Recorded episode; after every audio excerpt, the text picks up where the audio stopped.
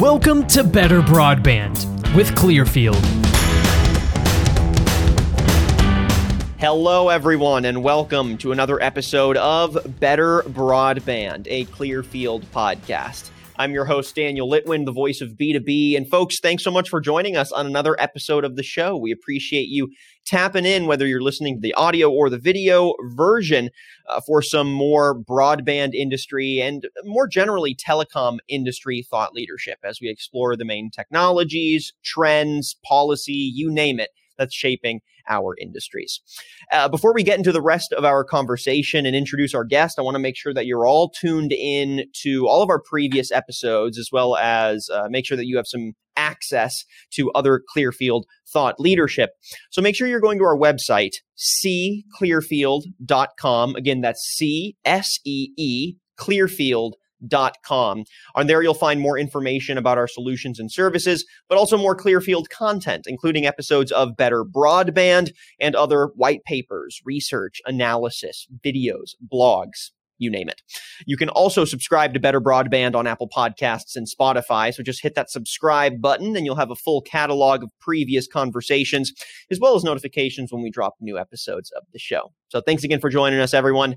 Let's get to the meat of it. Today's episode is bringing in some outside perspectives to help connect the dots for our audience between a rising business model and our broadband industry. So today we're going to be breaking down how the growth of IoT and the growth of IoT use cases is solidifying the need for CAAS, right? Connectivity as a service. It's creating a new touch point in the larger network ecosystem for enterprises to build partnerships with solutions providers and take on an essential layer of network functionality with the help of a third party.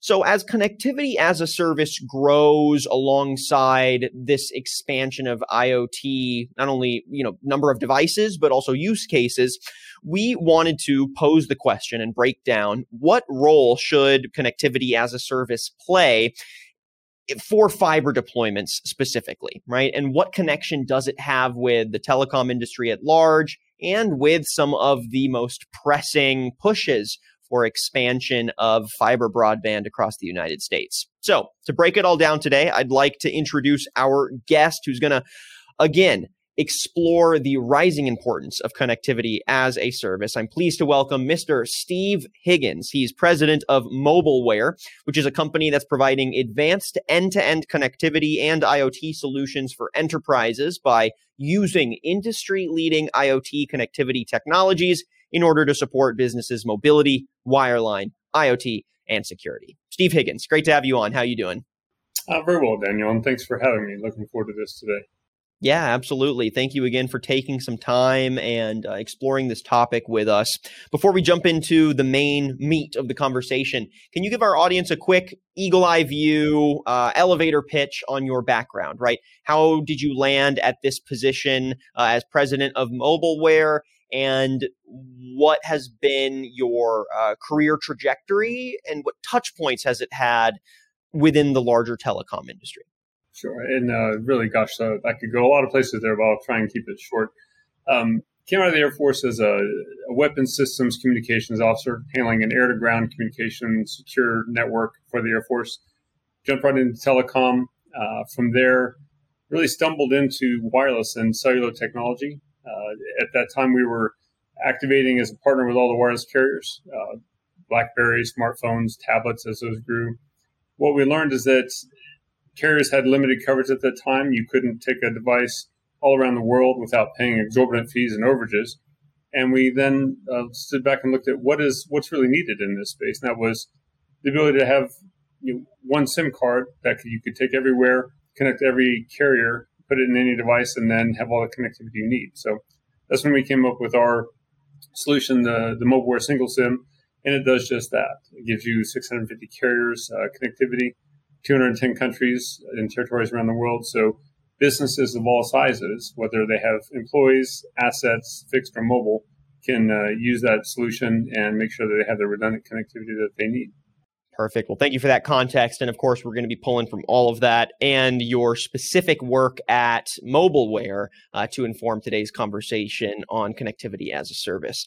let's get another eagle eye view, but this time on the evolution of connectivity as a service over the years, even just over the last five years, because as we'll break down here in a little bit, there's been a massive uptick in IoT adoption, both at the household level and at the enterprise level. And with that comes a uh, accelerated need for this layer of network support that connectivity as a service provides. So I'm curious how you've seen the field grow both in scope and in maturity over, you know, let's keep it limited. Let's say just the last five years or so uh, and through the pandemic.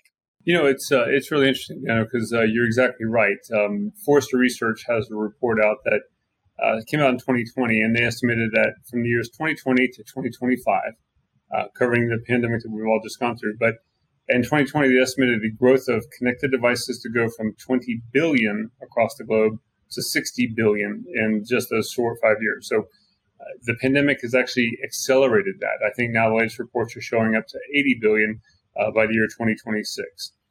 And what that means is it has now become the lifeblood of everything that we do in our daily lives. And I think if you step back and look at it from you know an individual level on up to small, medium, large enterprise enterprises, you're going to have every aspect of those organizations' operations down to individual levels are going to be connected in some way or another, and it's just become the lifeblood of everything we do. Connectivity is at the heart of all businesses of all sizes. So the problem becomes for any corporate executive or business owner down to individuals is you know, really, hey, how do we keep up with this brand new business requirement that's central to our existence now? Uh, you know, especially with the pandemic, we were so much going viral from education systems, schools, uh, enterprises, letting people work from home. Then the big scary thought was, well, they can have connectivity. How do we make sure it's secure? You know, because everyone's just thinking about oh, the open Wi-Fi airways, and so there's a lot of concerns that came into that. Um, but at the end of the day, the, the bottom line, rubber meets the road, is how do we ensure that the connectivity stays connected? Because without it, everyone's kind of dead in the water. And uh, we've seen that now up uh, just a few weeks ago, our friends up north in Canada, when the Rogers network was out for almost two days, it was catastrophic. You had first responders that couldn't get anywhere they needed to. They couldn't even get uh, information of where they needed to go. Hospitals, surgeries, procedures, uh, everything was disrupted. Banks they couldn't operate. People couldn't get money out of atms down to the small franchise sub shops or uh, you know smoothie shops where they couldn't process transactions because most people nowadays don't carry cash. Everyone pays with you know, a credit card or some app on their phone. Well they couldn't operate the point of sale. So uh, they send employees home and that down to the individual level that employee got let off early they didn't get the rest of their eight hour shift they didn't have a shorter paycheck so connectivity, when you really think about it, is at the heart of everything we do, and it can become catastrophic when connectivity is lost, as we just saw. You mentioned this stat yourself, but I'm going to reiterate it, right? The number of connected devices is projected to increase from 20 billion to 60 billion by 2025. Another um, stat here to sort of round out that um, growth over the last couple years, but in 2021, smart home devices were part of around 53.8 million households in the US. That number is forecasted to reach more than 60 million households by 2023. So not only is the device count increasing, but the per capita device count is also increasing and there's more touch points building at the consumer level, which, as we've seen with a lot of other technologies, when the consumer gets a hold of it and the consumer builds it into their basic day to day, it sort of leaks up into the enterprise world as well, or at the very least, we get more adept employees, management, and C suite that also know their way around IoT and its functionality at home, therefore making them slightly more educated and more mature in their implementation at work. Hopefully, then expanding the scope and the size of these projects. So it's like this self fulfilling prophecy, right? Uh, a snowball down the hill but a positive one, right?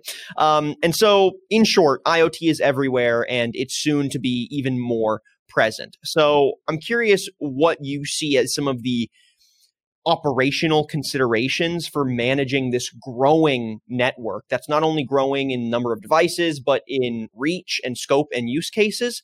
Uh, what are some of those operational considerations that you think need to be addressed as this ecosystem grows? You know and it's interesting because if you think about it iot for a long time was a four letter word. Uh, it departments enterprises they just they didn't even know how to begin they knew that they, they needed to adopt it needed to integrate it they just weren't sure how and it was this love hate relationship that they had.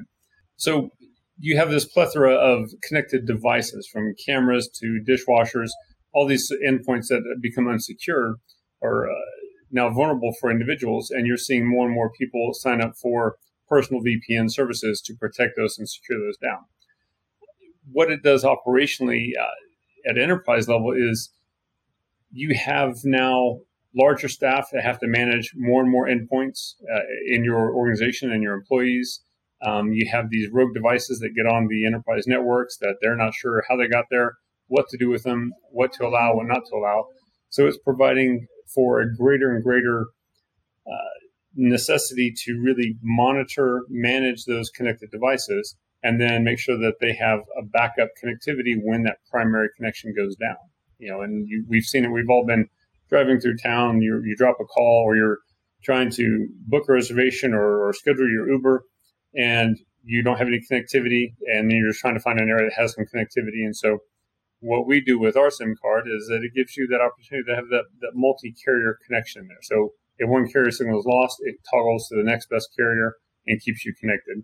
And that's where we're adding value for these enterprises of all sizes and we'll get into the complexities of mobileware's approach to connectivity as a service here in a second. But I want to bring up another report too, just to continue to round out some of this context.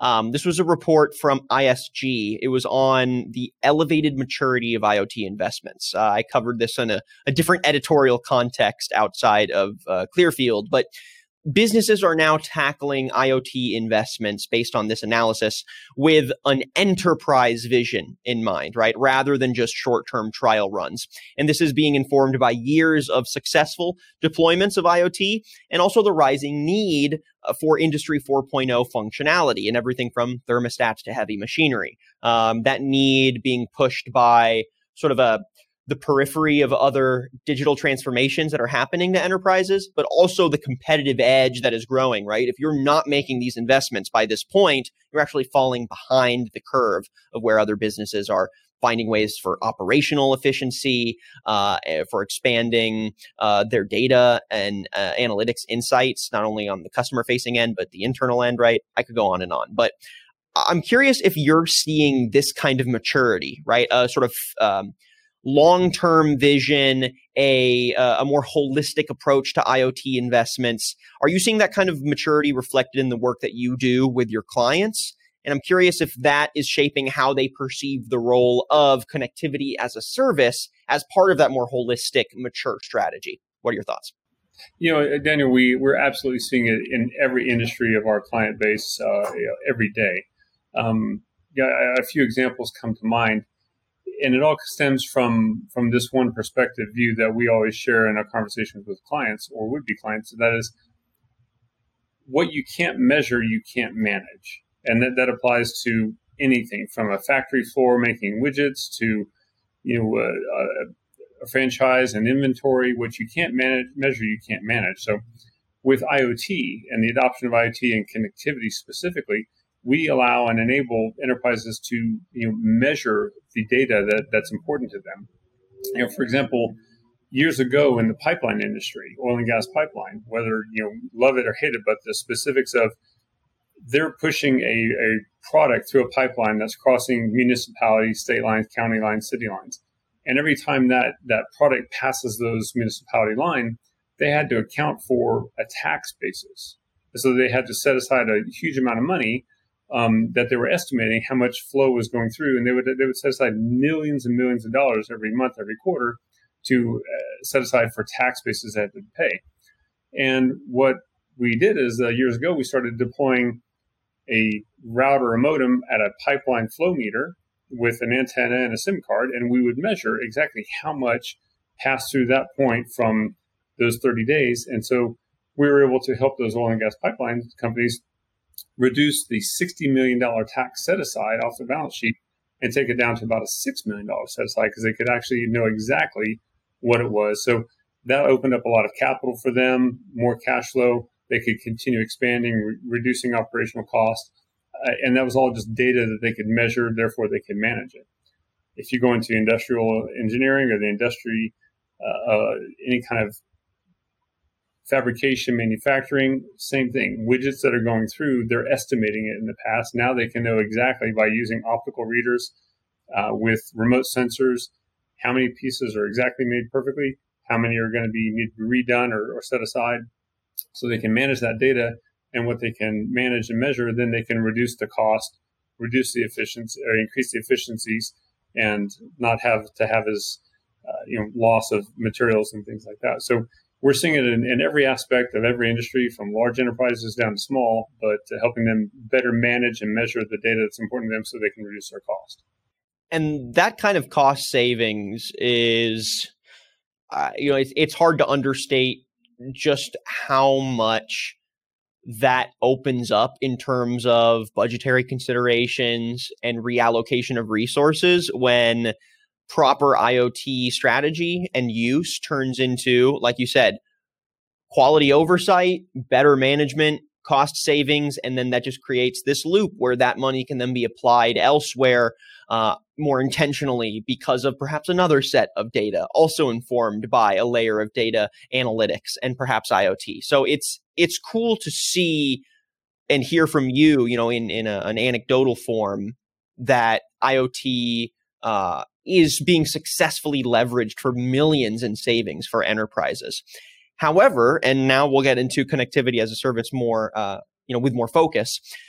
Once businesses get a taste of the power of IoT, the power of that layer of data analysis and more data informed decision making, they start to bake in that level of analysis and insight and oversight into all of their decisions. Now, what happens when that insight or oversight goes away? And that's where connectivity as a service is critical. Um, for example, Mobileware's connectivity as a service uh, solution focuses on stopping service interruptions by providing 5G wireless failover, immediate internet access, agnostic hotspots, and all of that based around the plug and play uh, single SIM card that you mentioned earlier. And this is obviously incredibly important because, like I said, if that level of data insight and oversight becomes an essential part of your day to day business operations. If those IoT devices then fail or they go out or there's a network interruption and it's in a mission critical environment, even if it isn't, uh, even if it's just you lose a day's worth of data in the context of a whole month, that could have been your worst day, could have been your best day. But that outlier, that missing information is going to impact your decision making, right? So let's dig in here. Can you explain, uh, I guess, more of the complexities around Mobileware's take on connectivity as a service here, and why Mobileware went with this level of, uh, you know, network safety nets as its solution? Uh, and um, you know, I guess just get into some of the specifics of um, uh, how your solution is actually applied in practice. Yeah, and, and you know that's a really insightful uh, you know point that you bring up. It's you know, we've all seen now that connectivity is the lifeblood of everything we do, from personal level or at the enterprise, large, small, medium, in between. It's at the lifeblood of everything. And when that connectivity goes out, that's when you know bad things happen. It can be lost revenue for clients. It can be you know damage to a customer brand or user experience, and then ultimately damage to that overall large brand that you know companies and, and individuals have spent their lives building up. So what we do is just that we, we prevent those outages, that disconnection from happening. And what we looked at is in the past, we used to help clients manage uh, a large number of SIMs on one carrier, a large number of SIM cards on another carrier, and we would know where those were anywhere in the world, making sure they were connected, optimizing the data plan behind it. And as that operation that we had continued to grow and the clients continued to grow, and you had tens and tens and hundreds of thousands of SIM cards out there, all in different carriers, different networks, different data plans, it just became too difficult to manage. And so we stepped back and we said, we've got to find a better way to do this. And we said, why, why can't we put all the carriers on one SIM card? And that's what we found a way to do. So we came up with the ability to offer you know, multiple carriers, multiple connectivity or connections on one SIM card, and it does just that.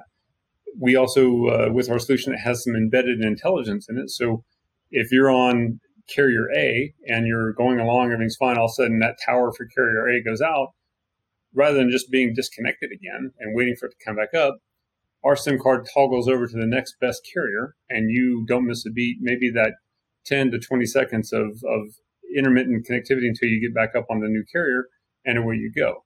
Um, barely negligible to what most people would consider in their user experience or an operation side. So that's kind of at the heart of what really separates our multi carrier approach to it and then allows our clients to be able to send a unit anywhere in the world to again measure the data that's important to them or give them that connectivity. It could be for a remote workforce popping up in a consulting organization uh, in Bangladesh. It could be an operation in Toronto, or it could be in New York City or Austin, Texas. Anywhere in the world, they're going to have all that connectivity and throughput that they need, so their employees can work, so machines can be measured, throughput can be had, uh, refrigerators can be uh, monitored to how what level of temperature do they need to have a, a, maintenance service call done, and that's the the level of detail that we're able to provide with our complex solution that we have. Did you run into any challenges when uh, attempting to build out a carrier agnostic solution like this that at least creates carrier agnosticity? I think that's a word uh, for your clients. Uh, I imagine that may have taken a lot of you know partnership level conversations and communication with said carriers, uh, and then obviously building that sort of cross communication functionality. Um, I'm I'm curious, you know, some of the roadblocks that you had to overcome to get this to market uh, confidently.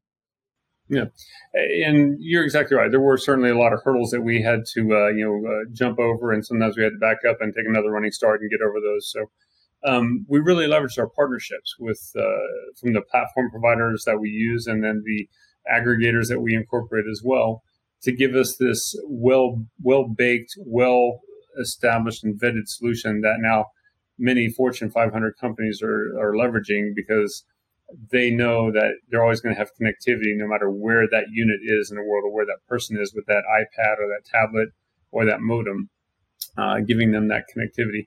There were certainly inherent challenges in, in coming up with that overall solution.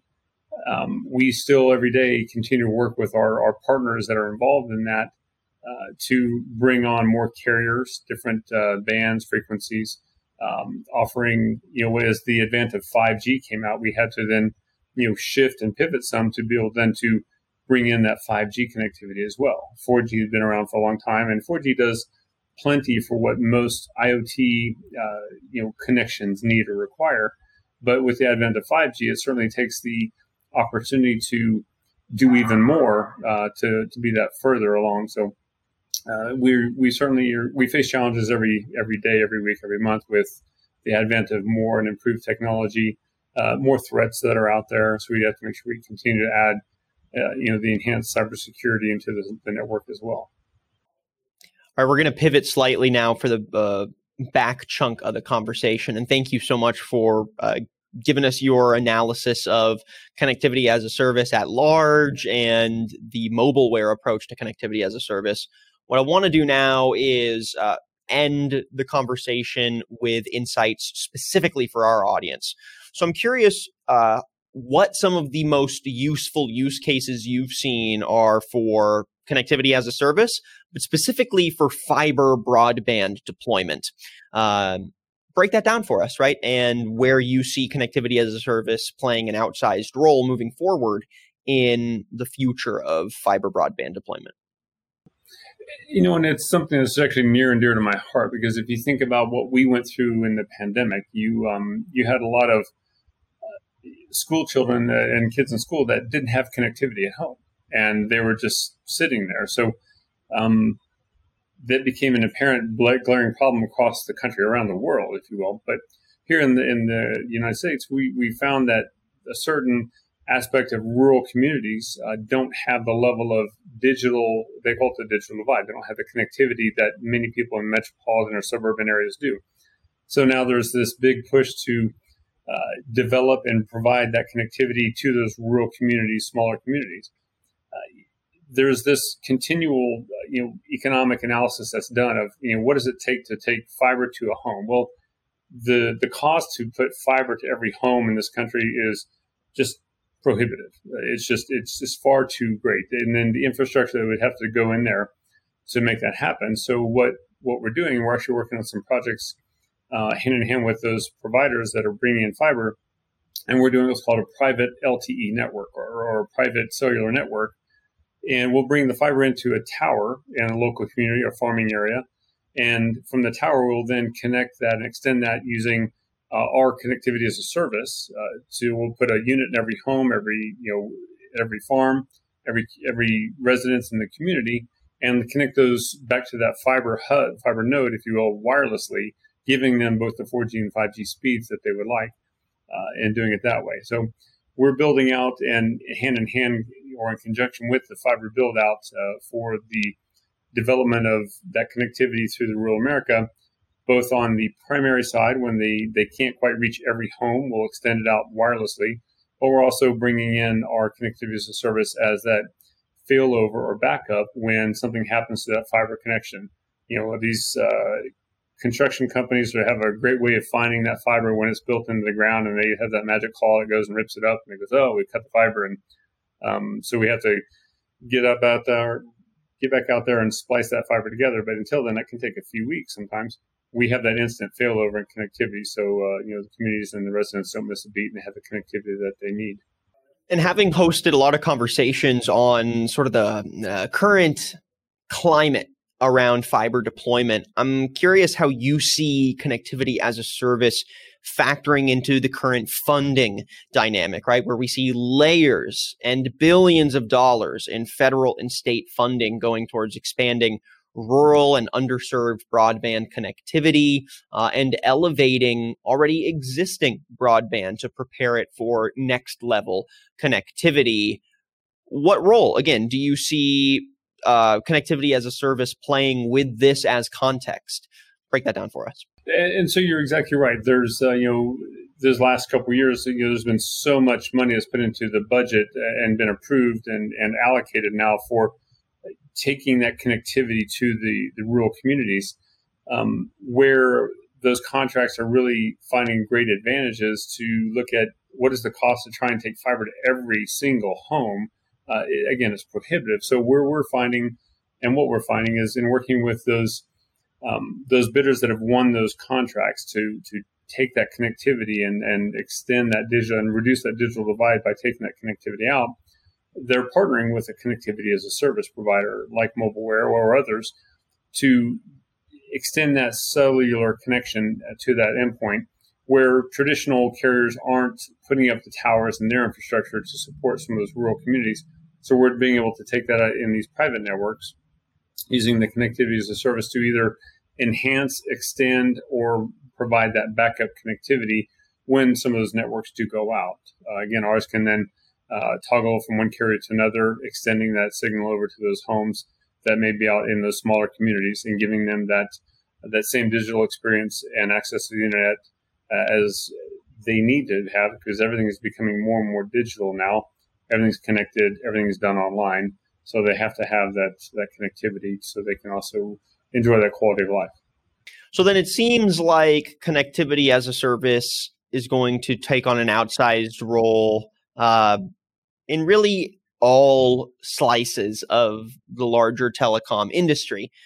Naturally, because as we've seen, there are more and more and more and more and more touch points for the consumer and for the business and for the enterprise decision maker um, where connectivity is essential and losing said connectivity is really not an option right? You got to have stable network connection to either feed data to keep critical systems alive um, and to make informed business decisions and to have your you know freezer keeping your ben and jerry's cold right? So uh, everything in between that spectrum is wide but specifically for our telecom decision makers and for folks in our audience who are on the fiber deployment side what strategies would you recommend for them to intentionally take on connectivity as a service uh, both as a solution, but then also make the right decision around the use case that's right uh, for them and the partner that can execute on that use case, right?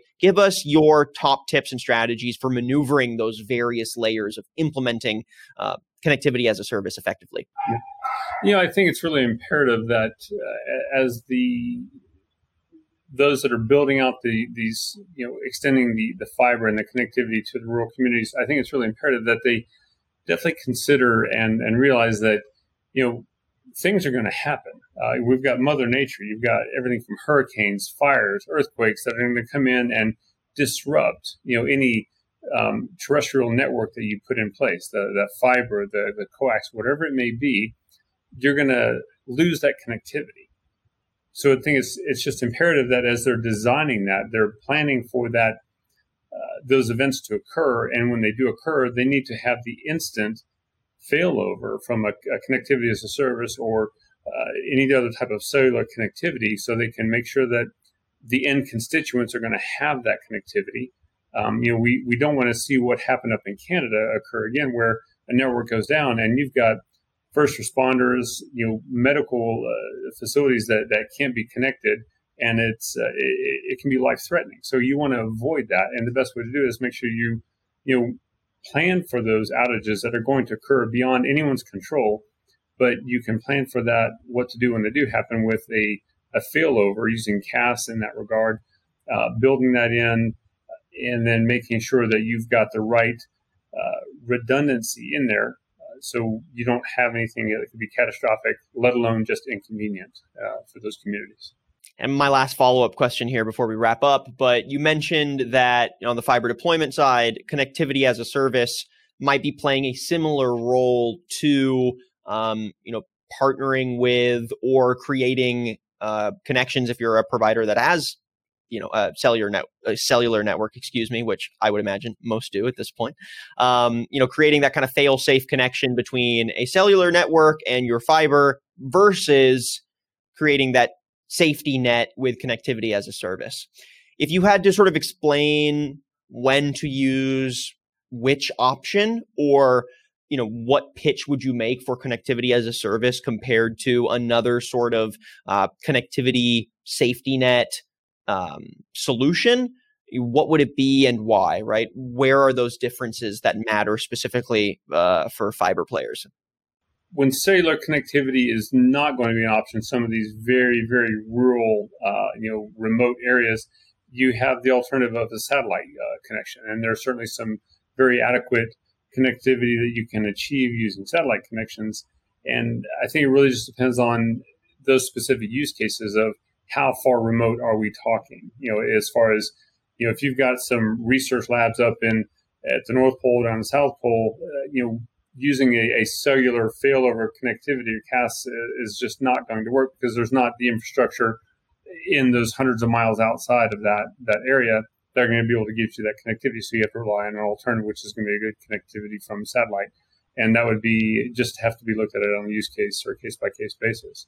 But I think the, the most important thing to consider for any of those providers building out that connection, the broadband, is having that failover uh, because it's not if something in the network fails, but when it does fail, what is our, our failover going to be to make sure that our constituents are you know having adequate connectivity that they need. Steve, I think you summed it up perfectly, right? It's not an if, but a when mentality that folks uh, you know across every slice of the telecom industry should be taking on uh, when it comes to potentially losing connectivity. And if they approach that reality with you know an understanding that it is a reality then connectivity as a service starts to make much more sense especially when they start to see the number of iot devices in their network increase exponentially year over year. So you know, I think this is really just the beginning of our conversations around connectivity as a service becoming a standardized aspect of, um, you know, the telecom network ecosystem. And so therefore, I hope to have you on again soon for further touch points as we see, you know, more exciting growth either on, you know, mobile mobileware's side with some of your projects or just more generally with connectivity as a service getting um, larger use cases and more high profile projects under its belt as a uh, you know industry wide solution. But till then, Steve, I think we'll go ahead and wrap up our conversation, folks. We've been chatting today with Steve Higgins, president of Mobileware. Steve, it's really been a pleasure getting to pick your brain today on this. Uh, if folks want to learn more about CAS or they want to learn more about uh, Mobileware's approach to CAS, or maybe they just want to ask you a few questions themselves to get a better grasp of the best use cases. How can they get in touch? How can they learn more? No, and, and thanks for, uh, for asking that. So certainly you can go to our website, uh, mobilewareus.com. Uh, they can also reach us anytime uh, at our main number, 303-355-2180, and my email, uh, shiggins at mobilewareus.com. So happy to answer any questions. Fantastic. Steve, thank you again for your time. It's really been a pleasure. And uh, keep on making great things happen with Mobileware. I'm looking forward to seeing all of the great updates to CAS as a solution, right? Um, and uh, you know, really curious to see some of the flags that Mobileware can plant. So, till then, Steve, thanks again for your time. Thank you. And thank you everyone for tuning in to another episode of Better Broadband, a Clearfield podcast. If you like what you heard and saw today and you want some previous episodes with the team, or you want to make sure you don't miss out on future updates to the show, make sure that you're subscribing on Apple Podcasts and Spotify. You can also head to our website, seeclearfield.com. Again, that's C S E E, clearfield.com. I'm your host, Daniel Litwin, the voice of B2B, and we'll catch you on the next episode of Better Broadband.